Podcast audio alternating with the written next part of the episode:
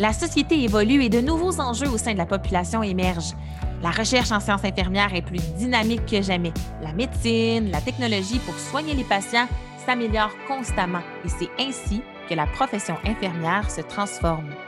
Si la formation académique pour les futures infirmières demeure exigeante, eh bien cette balado tentera de soutenir ou bien d'approfondir des sujets pertinents et d'actualité pour la profession infirmière. Bien plus qu'un cours de soins, est la balado pour les étudiantes infirmières. Une idée originale de Julie Boudreau, Edith Paquette-Lemieux et Rosalie Rostin-Séguin, toutes trois enseignantes en soins infirmiers au Cégep Édouard Montpetit. Bonne écoute! Bonjour, je suis avec mes collègues Rosalie Rostin-Séguin et Julie Boudreau. On poursuit avec la démarche de soins, ou plutôt on essaie de comprendre comment on peut réussir à faire de bons liens en soins infirmiers. On se rappelle que pour être en mesure de faire de bons, liens, pardon, la démarche de soins demeure un incontournable. Dans l'épisode précédent, on a appris comment procéder à la collecte de données. On a rappelé à notre auditoire euh, que recueillir des données ou évaluer, ben, c'est au cœur de la profession infirmière. Mais encore faut-il savoir quoi en faire de ces données-là. Bien, bien entendu. Donc, l'étape euh, qu'on va aborder aujourd'hui se nomme l'analyse et l'interprétation des données. Donc, l'infirmière doit considérer l'ensemble des données qu'elle a collectées. Elle doit aussi faire appel à ses connaissances et à son expérience pour pouvoir analyser et interpréter les données qu'elle a recueillies. Le raisonnement dont il est question ici doit être analytique et pas seulement intuitif. C'est à cette étape de la démarche de soins qu'on formule les problèmes infirmiers ou les constats. Par problème infirmier, on entend par exemple la douleur ou la constipation. Au besoin, on rédige aussi des constats d'évaluation au PTI. Après avoir recueilli les données, l'infirmière doit les valider, euh, les regrouper, les mettre en relation entre elles donc, l'infirmière regroupe les données selon les signes et symptômes ou selon euh, les systèmes. Par exemple, si le patient dit qu'il a une douleur, ben, l'infirmière va rechercher toutes les données pertinentes en lien avec cette douleur. La localisation, euh, comment ça a commencé, etc. On peut utiliser le PQRSTE pour nous aider à rien oublier. L'infirmière recherche les anormalités dans les données qu'elle recueille. Certaines données ne comportent jamais d'anormalité, comme par exemple l'âge ou l'identité culturelle. Elle formule ensuite différents problèmes, besoins ou constats. S'il lui manque des données, elle n'hésite pas à retourner recueillir les données manquantes afin de confirmer ses hypothèses. C'est itératif comme processus. Oui, puis l'infirmière débutante peut demander l'avis d'une collègue infirmière sur ses hypothèses euh, afin ben, de valider que son analyse elle est adéquate. Euh, dans le cas d'un stage en soins infirmiers, euh, ben, le ou bien la professeure peut guider l'étudiante dans cette validation-là. En effet, il faut être prudent avant de poser des constats pour deux raisons. Euh, la première raison, c'est qu'émettre euh, trop rapidement un constat, bien, ça pourrait biaiser notre analyse, puis ainsi, ça pourrait nous faire passer à côté d'une autre problématique. Et puis, la, deuxième raison, bien, ça concerne l'émission d'un constat qui euh, serait erroné. Et bien, dans ce cas-là, il serait possible qu'on mette en place des soins infirmiers qui seraient inappropriés et qui pourraient avoir un impact sur le patient.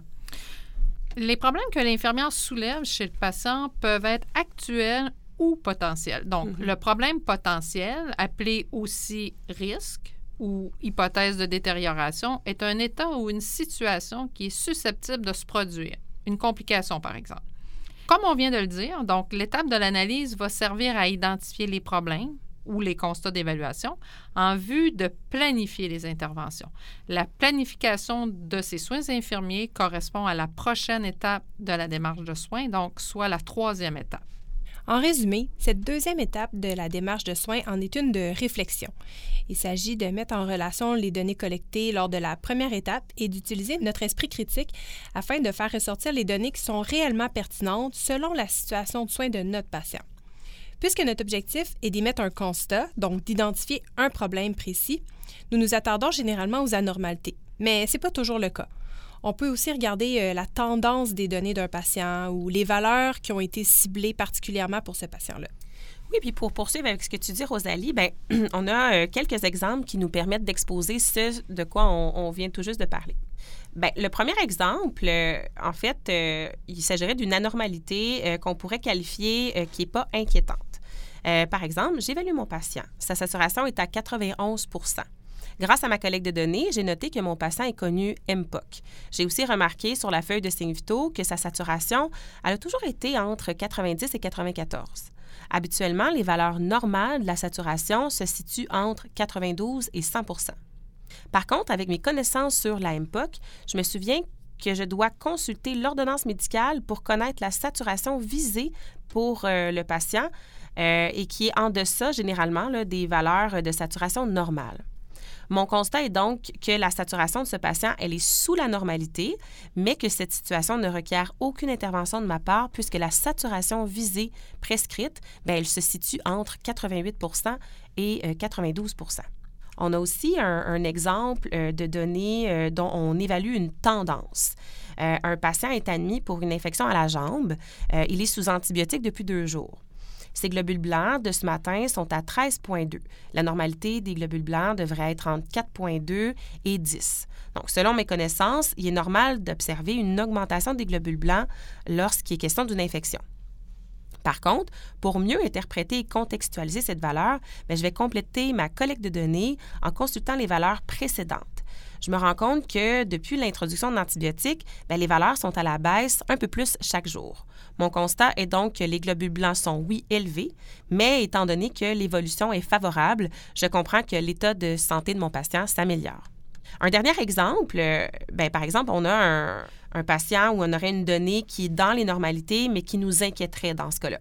Donc, disons qu'on a un homme de 62 ans euh, qui prend un bêta-bloqueur pour son hypertension. Donc, ça, c'est un antihypertensif. Son pouls est toujours d'environ 60 à 65 battements par minute. Euh, et ce matin, il se trouvait plutôt à 95 battements par minute. Un pouls à 95 battements par minute, bien, ça serait normalement considéré comme normal. Euh, mais euh, étant donné sa médication et mes connaissances sur le mécanisme d'action de celle-ci, bien, cette donnée attire mon attention et je sais que je dois venir approfondir plus mon évaluation. Oui, tes exemples illustrent vraiment bien notre quotidien euh, comme infirmière, mm-hmm. comment on interprète les données qu'on va, on va recueillir. donc, en fait, pour finir, une fois que nos constats d'évaluation sont émis, on va avoir à planifier nos soins infirmiers. Ça constitue la prochaine étape de la démarche et nous la traiterons dans le prochain épisode.